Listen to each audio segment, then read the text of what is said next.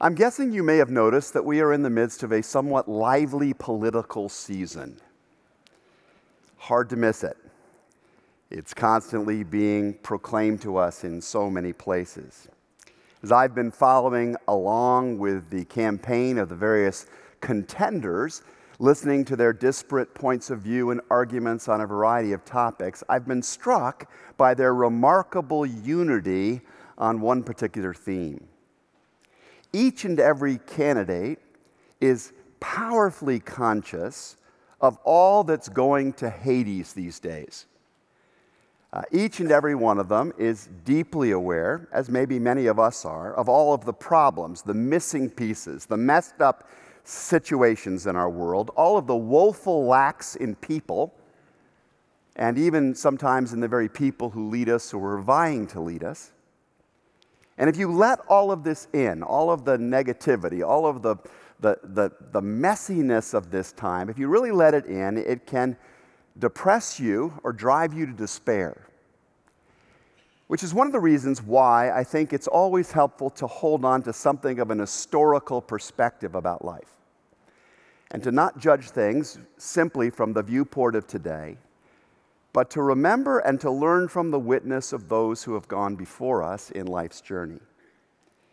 Uh, there have been people who have faced much worse in our era and across our world, and here, here even in this country. And there are people whose very response to the difficulty of the times that they were in was an exercise of character and of commitment that made all of the difference in the end. It may not have turned the tide immediately, but ultimately it made a profound difference to the course of the future. And I suspect that is one of the reasons, this focus on character and commitment, one of the reasons why I especially appreciated the story that gets told in the book and now the movie drama called The Boys in the Boat. Some of you may be familiar with it. The story begins in 1933. It is amidst the trouble and the turbulence of the Great Depression one quarter of all Americans were out of work.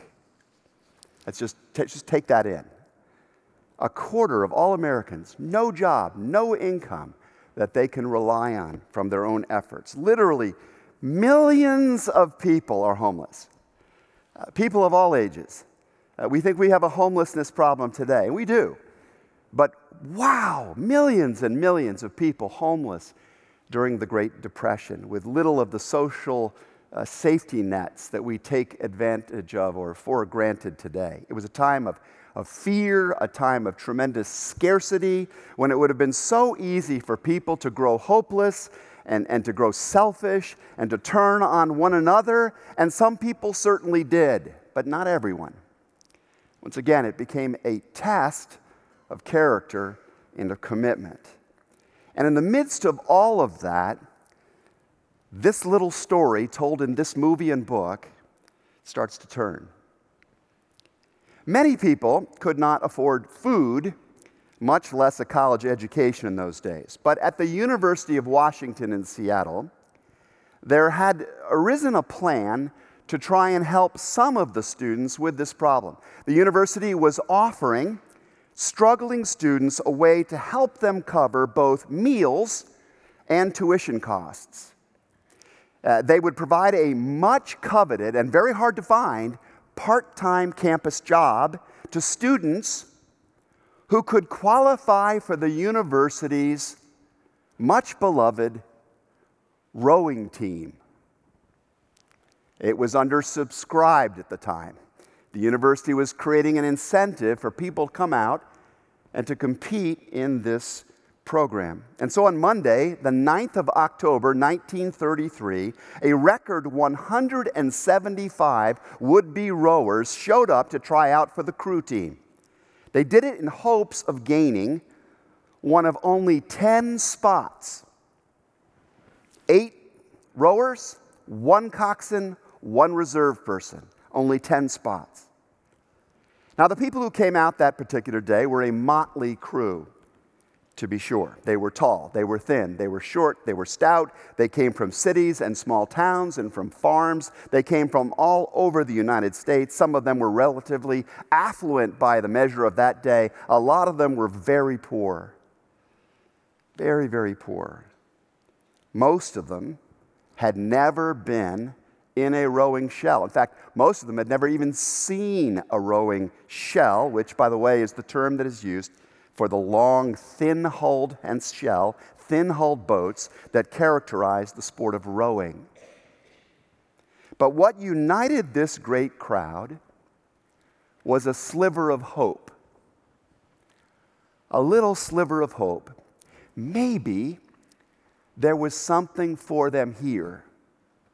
Maybe there was something that could help them fill their stomachs and maybe their souls in a time of deep need.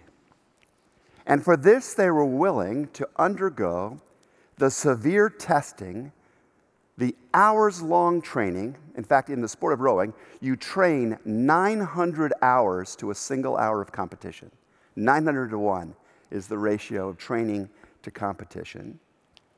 And they were willing to undergo this, the world's most demanding, enduring endurance sport, so that it might change their future in some way. This is the hope of those who come on October the 9th, 1933. The Bible, the Bible describes a moment like this in the sixth chapter of John's Gospel. And I welcome you to turn up in your Bibles or open in your handheld or whatever you do to follow along in God's Word and to be reading with me John chapter 6, verses 1 through 15. Jesus crossed, presumably in a boat, to the far shore of the Sea of Galilee, that is, the Sea of Tiberias, John tells us, and a great crowd of people followed him. Jesus is one of the boys in the boat. Jesus is in the boat, he's crossing over to the far side, and a huge crowd of people are following him. Why, we may wonder, are so many people following Jesus? Why are they doing this? Why did they too get in boats? Or make the long, arduous, difficult journey around the perimeter of the Sea of Galilee to follow to the place where Jesus was going to land? Why were they working so hard to keep up with Jesus? The gospel writer says, I quote, because they saw the signs he had performed by healing the sick. the signs, the pointers to the reality that he might be someone they'd been waiting for. That he might just possibly be the long awaited Messiah, the one who had the power and capacity to reverse a lot of the troubles of their time. They had seen the signs of his healing power, and they were following after him. He had the power to make things better. Now, let me pause here and make an observation that the crowd that came to Jesus that day came to him because they were looking for something they did not have. In every single season, human beings are looking for things they don't have, for something that will make life better. Nobody leaves behind their home or their work and then follows after some mysterious teacher if they have it all together already. A lot of people, including many of us, come to Jesus because we know we do not have it all together. People who think that they have it all together don't usually tend to be all that interested in Jesus. Maybe in a passing way, perhaps but not in a passionate way. Some of the religious people of Christ's time did feel they had it pretty much all together, which is why their reaction to Jesus is significantly different than the reaction of common people.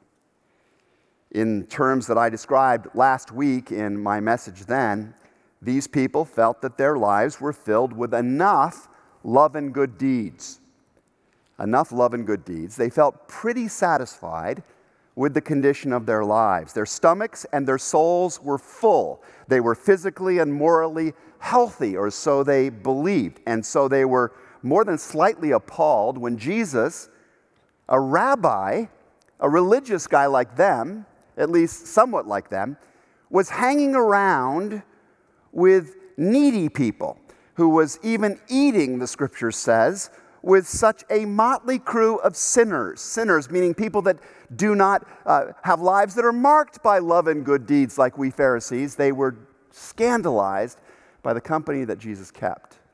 All these needy people.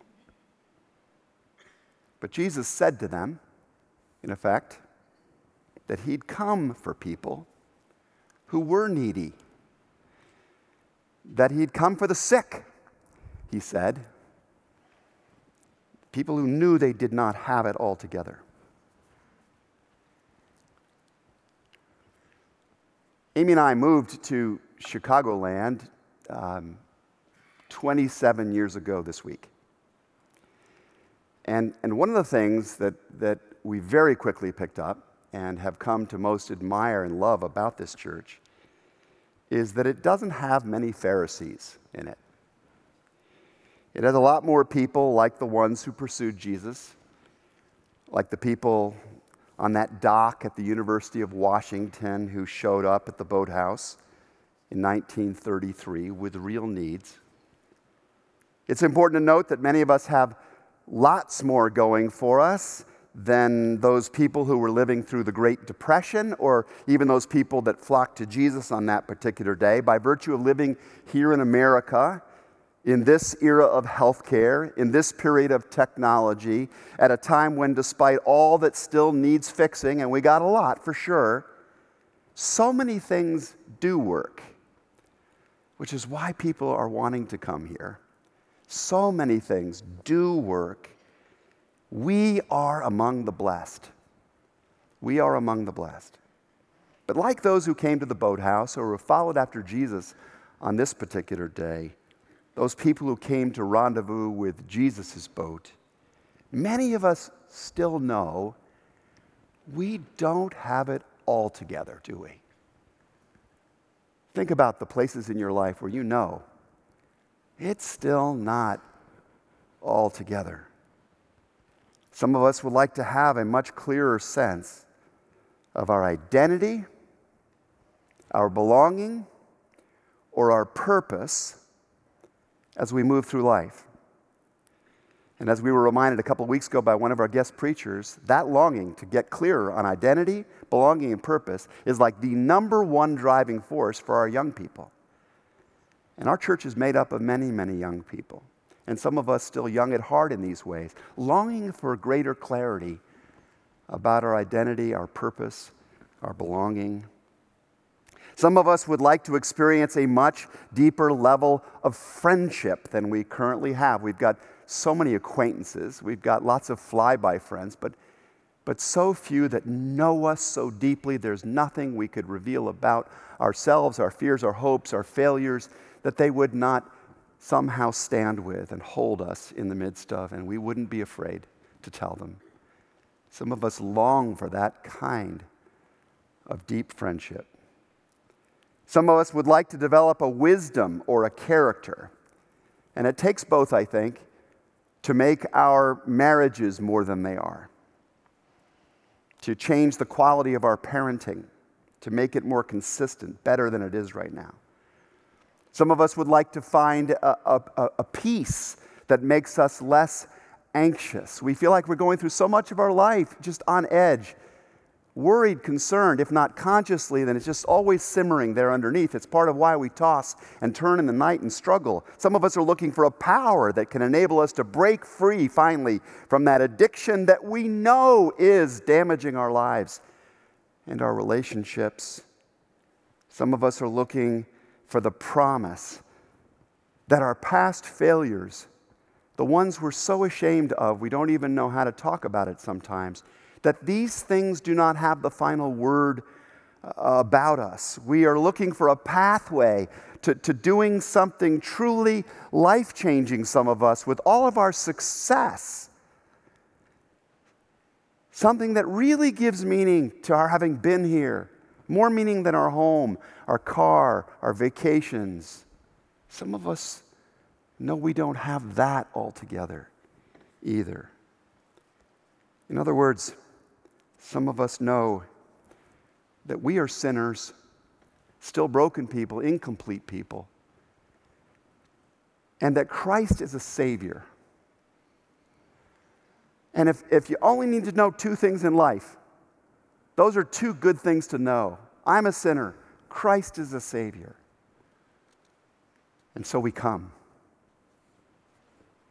We come to the dock. We come to meet the man in the boat. We come to find hope for the future. I've always been fascinated by what happens next in the story in John chapter 6. Christ has crossed the Sea of Galilee to the far shore. He gets out of the boat, we must presume, at the dock or the, the, the, in the sand, I don't know. He sees the crowd of people who are there who have come following after him, or he sees the fleet of, of, of dinghies and boats behind him coming after him. And we read this Then Jesus went up on a mountainside. And I know this part of Galilee, and some of you have seen it. It's not a mountain in the full sense of, you know, snow capped peaks, it's a, it's a considerable hill. It's a grassy hill. And Jesus goes up on the mountainside, and we're told he sits down with his disciples.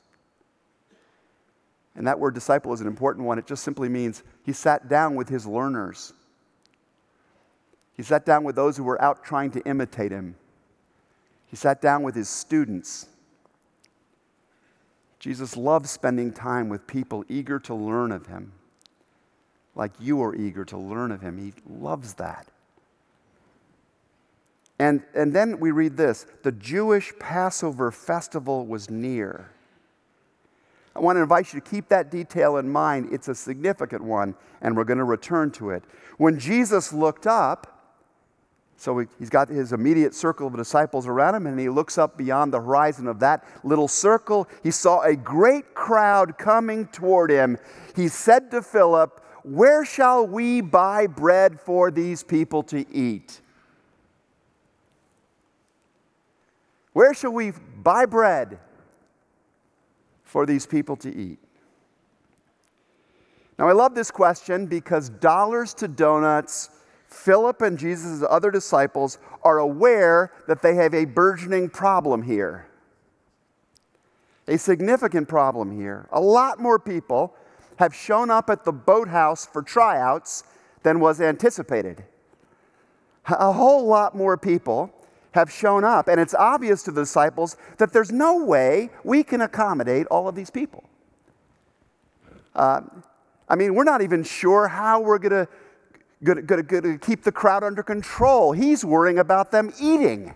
Jesus is worrying about that. It must have scandalized the disciples, upset the disciples. And, and, and, Jesus sees Philip turning toward him with this look of anxiety in his eyes, as if to say, Jesus, what are you going to do about this? And Jesus replies, What are we going to do about this? How are we going to address the need?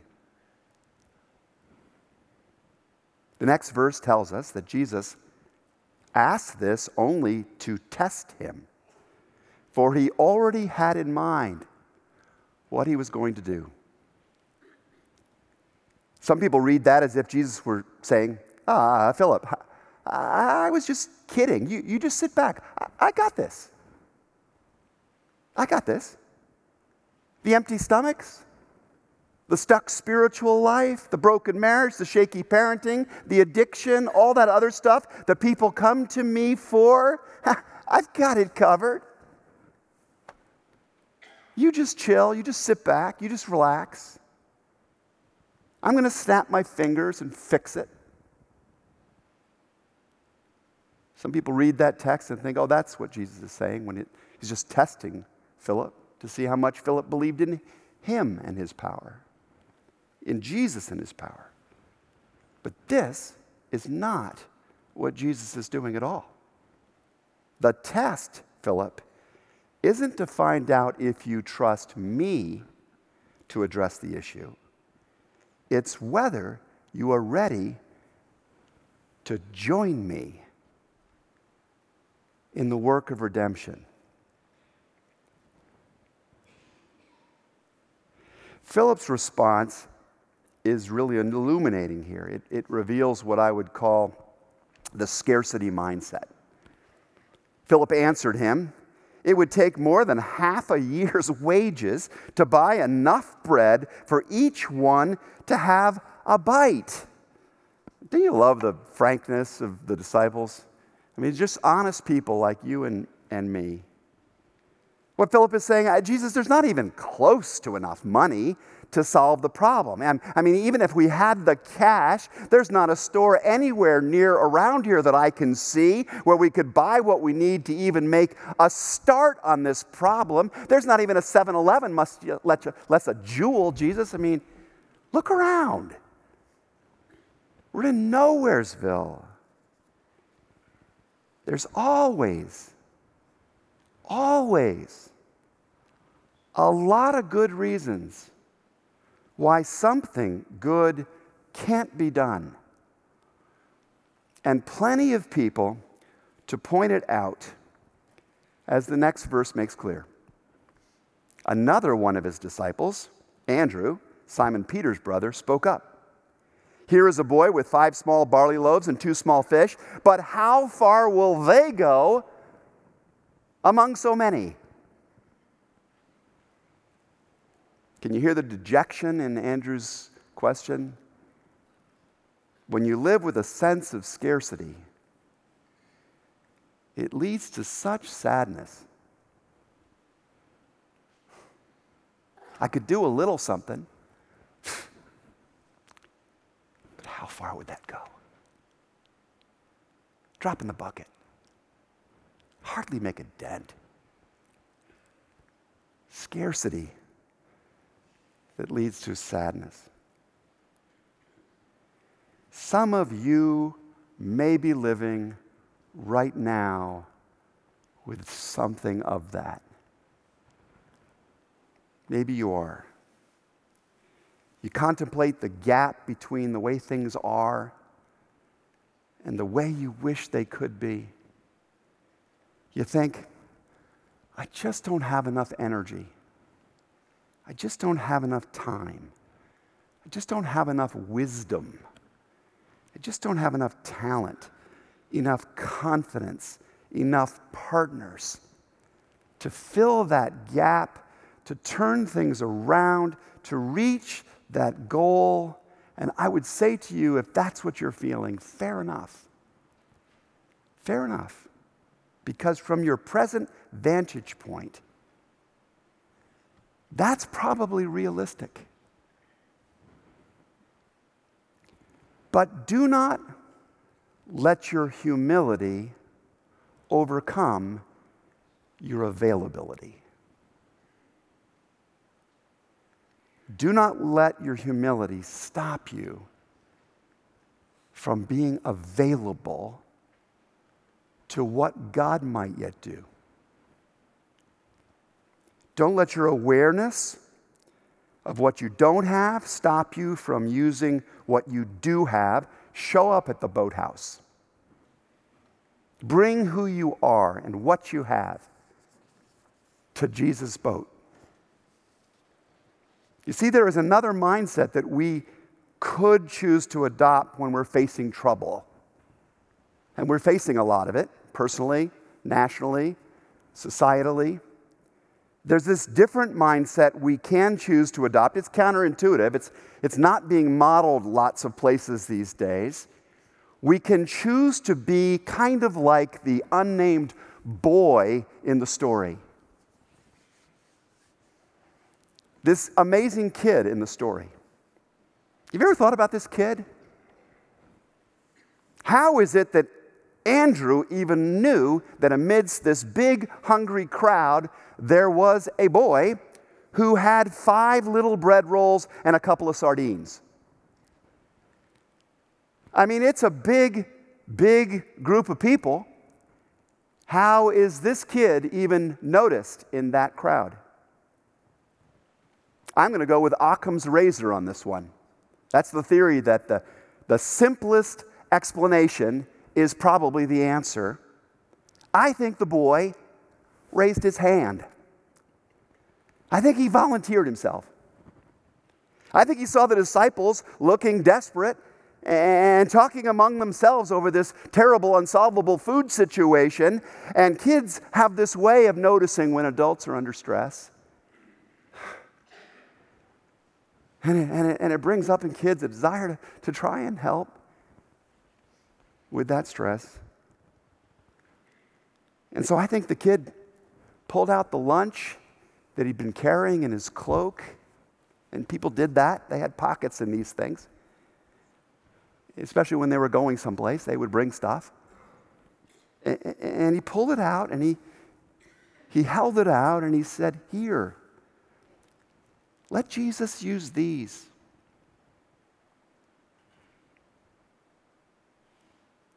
I don't know about this big problem, but this is what I have. This is what I'll give.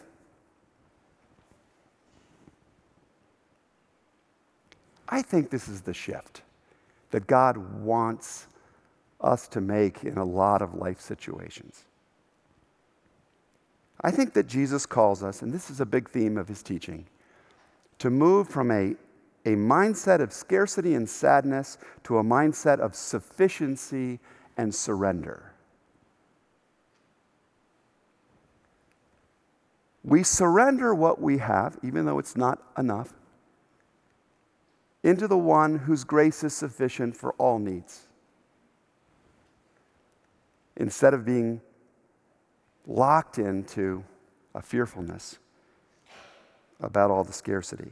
When our eyes are focused on Jesus, when we keep Him number one, we, we will worry a lot less about what we don't have and trust more in what He might do with what we put in His hands.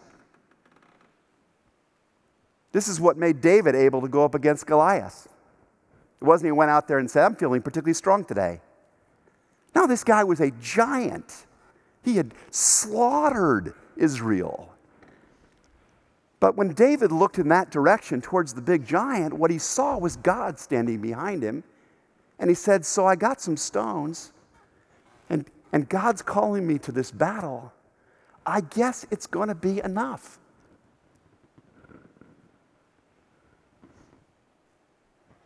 I think most of us know what happens next in this story. It's one of the most famous tales of the entire New Testament. Jesus has everybody sit down on the grass, and the Bible says that there were 5,000 men there, which means that the crowd was tons bigger than that, because not just guys, those were just the men. The men often came with women and with children. And there was obviously this boy, suggestive of that larger crowd than just men. And Jesus then took the loaves gave thanks, and distributed to those who were seated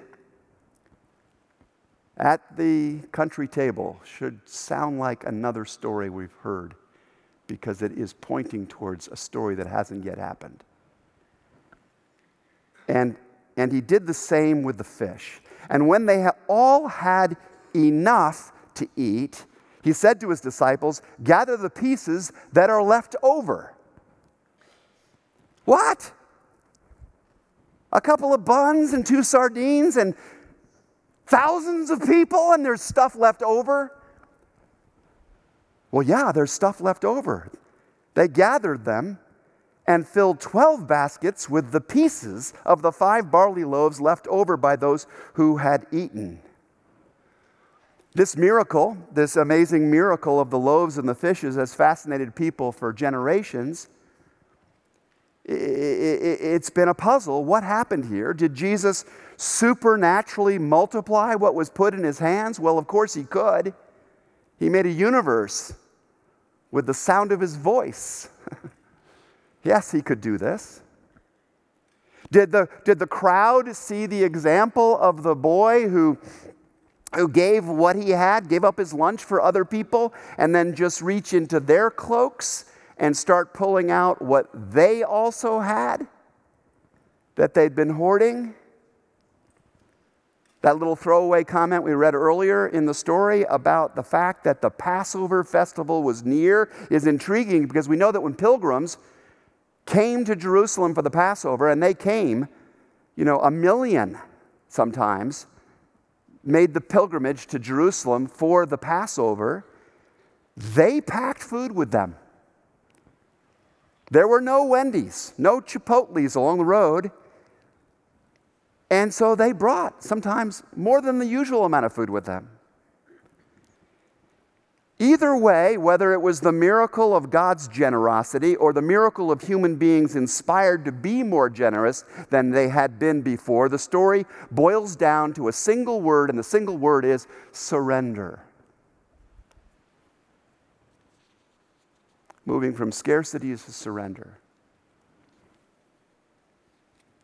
And it's the story of what God can do when we do that. Because even if it was just Jesus doing a miracle, they had to keep passing the bread and giving it to others for the miracle to continue. One year ago, many of you decided to move past a scarcity mindset towards a sufficiency and surrender mindset. You stopped focusing uh, as perhaps you had. I know I, I go there too. Uh, we focus on what we don't have. Um, and we, we all thought hard about what we did have, what we do have, and we made the bold decision to reach into our cloak and, and, and to take it out and to, and to put it into the hands of Jesus. Um, and, and you and I, many of us, we surrendered what we could have kept. We trusted that we would be provided for, even as we were generous towards other. I want to invite you to look at the hillside and to look at what has happened in the past year. A new preschool is in the process of being reborn. We're renovating the facilities right now, and there will be all these kids here come fall and all of their parents and and a ripple effect of influence in the world around us because of this. A disability ministry has been launched, is mustering now volunteer teams, and families are coming to this church because they can find help here that they couldn't find elsewhere. Thousands of individuals and families have been lifted. There are 400 more people here on the hillside every week with us than there were last year at this time. I hope you aren't sad when you consider this. I bet you're glad that you surrendered to make this possible. And so, as I bring us to a close today, let me just take you back to the story from 1933 with which we began this morning. Both Tracey Bianchi, who's preaching across the way in our auditorium today, both of us have particular resonance with the story of the boys in the boat because both of us were on rowing teams. She was at Wisconsin, I was at Yale. Both of us found that experience to be one of the defining ones of our lives. And, and, and the story in that book and in the movie made of that book of what can happen when very ordinary people surrender themselves to an extraordinary purpose bigger than them is something that stirs you when you really are on the inside of that, or even eh, those of you who've read it and, or watched it, you get this. The disciple Andrew's question to Jesus, How far will they go? might well have been asked of that ragtag group who showed up at the dock in Washington on October 9th, 1933. The answer to that question, How far will they go? was all the way to the 1936 Olympics, all the way to the gold medal all the way to a victory for freedom and faith in the face of Hitler's burgeoning tyranny. An amazing story of people who went so much further in their impact than they even dared to imagine when they first made the decision to surrender. As Tracey and I can tell you, being on a rowing crew is the second most powerful experience of togetherness that either of us have known. There comes a moment in a boathouse when a team lines up on either side of the shell, the great long boat, and the coxswain, which is the person who drives the boat and coaches the boat from within, barks out these words hands on, hands on, and all of the oarsmen on either side of the boat reach out and put their hands on the gunwales of the boat. And then the coxswain says, All together now, lift. And everyone lifts. And the lift is so much lighter than it should be on this huge craft because all hands are on. And the oarsmen or the oarswomen raise this huge craft from its storage rack. They walk it out of the boathouse and they set it down gently upon the water. And then there comes, shortly, a short while later, another moment of togetherness that neither Tracey nor I will ever forget. I've spoken of it here once before, many years ago. When you're out on the water in the midst of a great race, you start to forget all of the thoughts that you had before the race that you don't have enough, that you might not have brought enough to serve the mission that, that took you there. You begin to feel the sufficiency of your training and of all of the hearts of these other people who are around you in the boat and what they have brought to this particular moment, and you push the thought of the pain, and it is serious pain, and you push the thought of the fatigue, and that too is great. The longer you go, you push it back in your mind, and you start to surrender to the sublime goodness of what is happening now in that boat. Because with each sweep of these very long oars, you know, four on each side, with each explosion of thrust from the muscled legs in that boat, driving the oar blades through the water and out again, and through the water and out again, every person in the boat, all eight of them and the coxswain, become one. And every heart and every hand and every head moves increasingly more and more together until their synchronization of purpose becomes near perfect. And, and this synchronization is such that ultimately it actually lifts this huge craft out of the water until it begins to hydroplane and it flies forward at a breathtaking speed that is simply rapturous.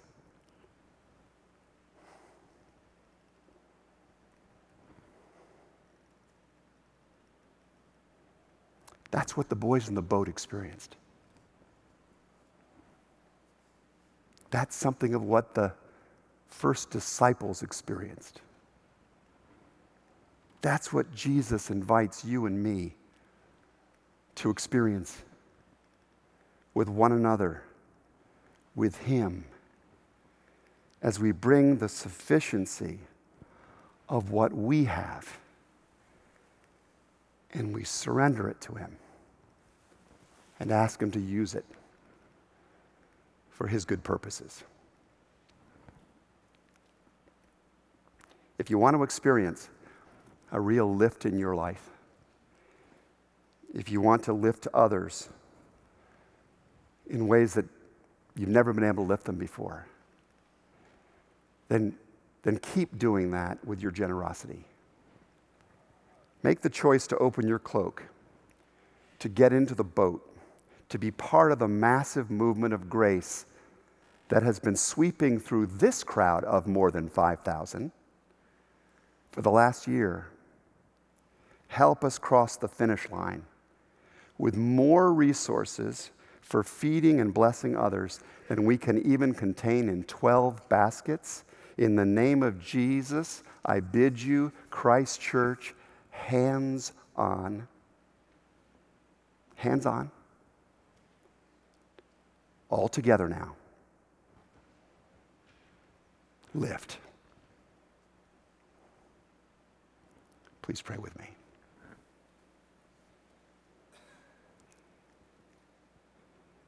Lord, I can imagine Philip and Andrew in heaven. I can see their grins as they look upon this church, seeing your power at work in our hearts, smiling as they say, How far will they go? Let it be far, let it be fast, let it be for your glory and the blessing of people. In the name of Jesus, we pray. And all God's people said, Amen.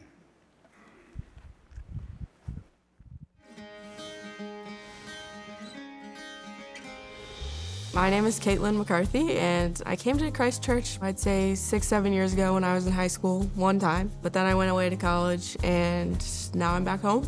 I was looking for somewhere to find a church home.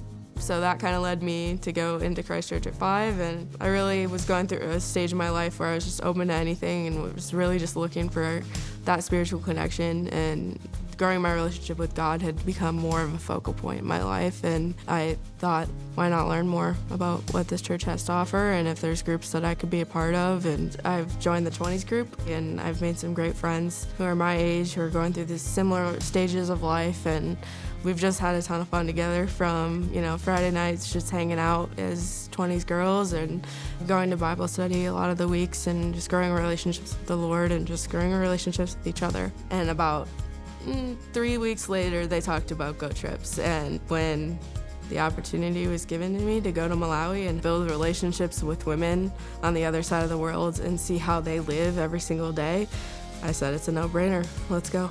I brought my sister along with me, but we both looked at each other when we got there and we were like, what did we do?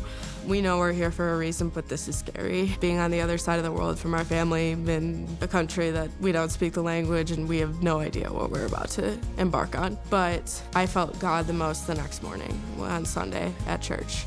This is my journal, and I had like first two days of entries, and I said, Lord, I can feel your presence. We came on a paper Sunday, and Paper Sunday in Malawi means that they're all gonna gather and it's their day to give. And they brought the big gifting basket and people took turns one by one and they danced with their money and they were singing and laughing and just celebrating the idea of giving. And to then go home that night and realize that a lot of these people don't even have the money to feed their families. They don't even have the money to send their kids to pay for their school fees but they're giving and happily giving to their church so that they can put a roof on their church. We had the opportunity to witness that generous giving. That was so special. I felt God in that moment, in that day, so much with the giving, with the generosity, with the kindness of the Malawians. I always want to give back in some sort of way to help make this world a better place. To be able to have the opportunity to give back is one of the biggest blessings that the Lord has given me the way I give. I got to see the impact abroad and where those dollars are going. It makes me want to give more. It makes every dollar feel worth it. When you have those moments of vanity and say, well, you know, this month I might not want to give, but you stop yourself because you're like, no, people need it. Malawians need it. The folks in Kenya, they need it. The folks in Mexico, they need it. Folks in the inner city of Chicago, they need it. There's a lot of people in this world, there's a lot of ways to give, but giving through a lift commitment and giving to Christ Church, you know your dollars are going to a wonderful cause.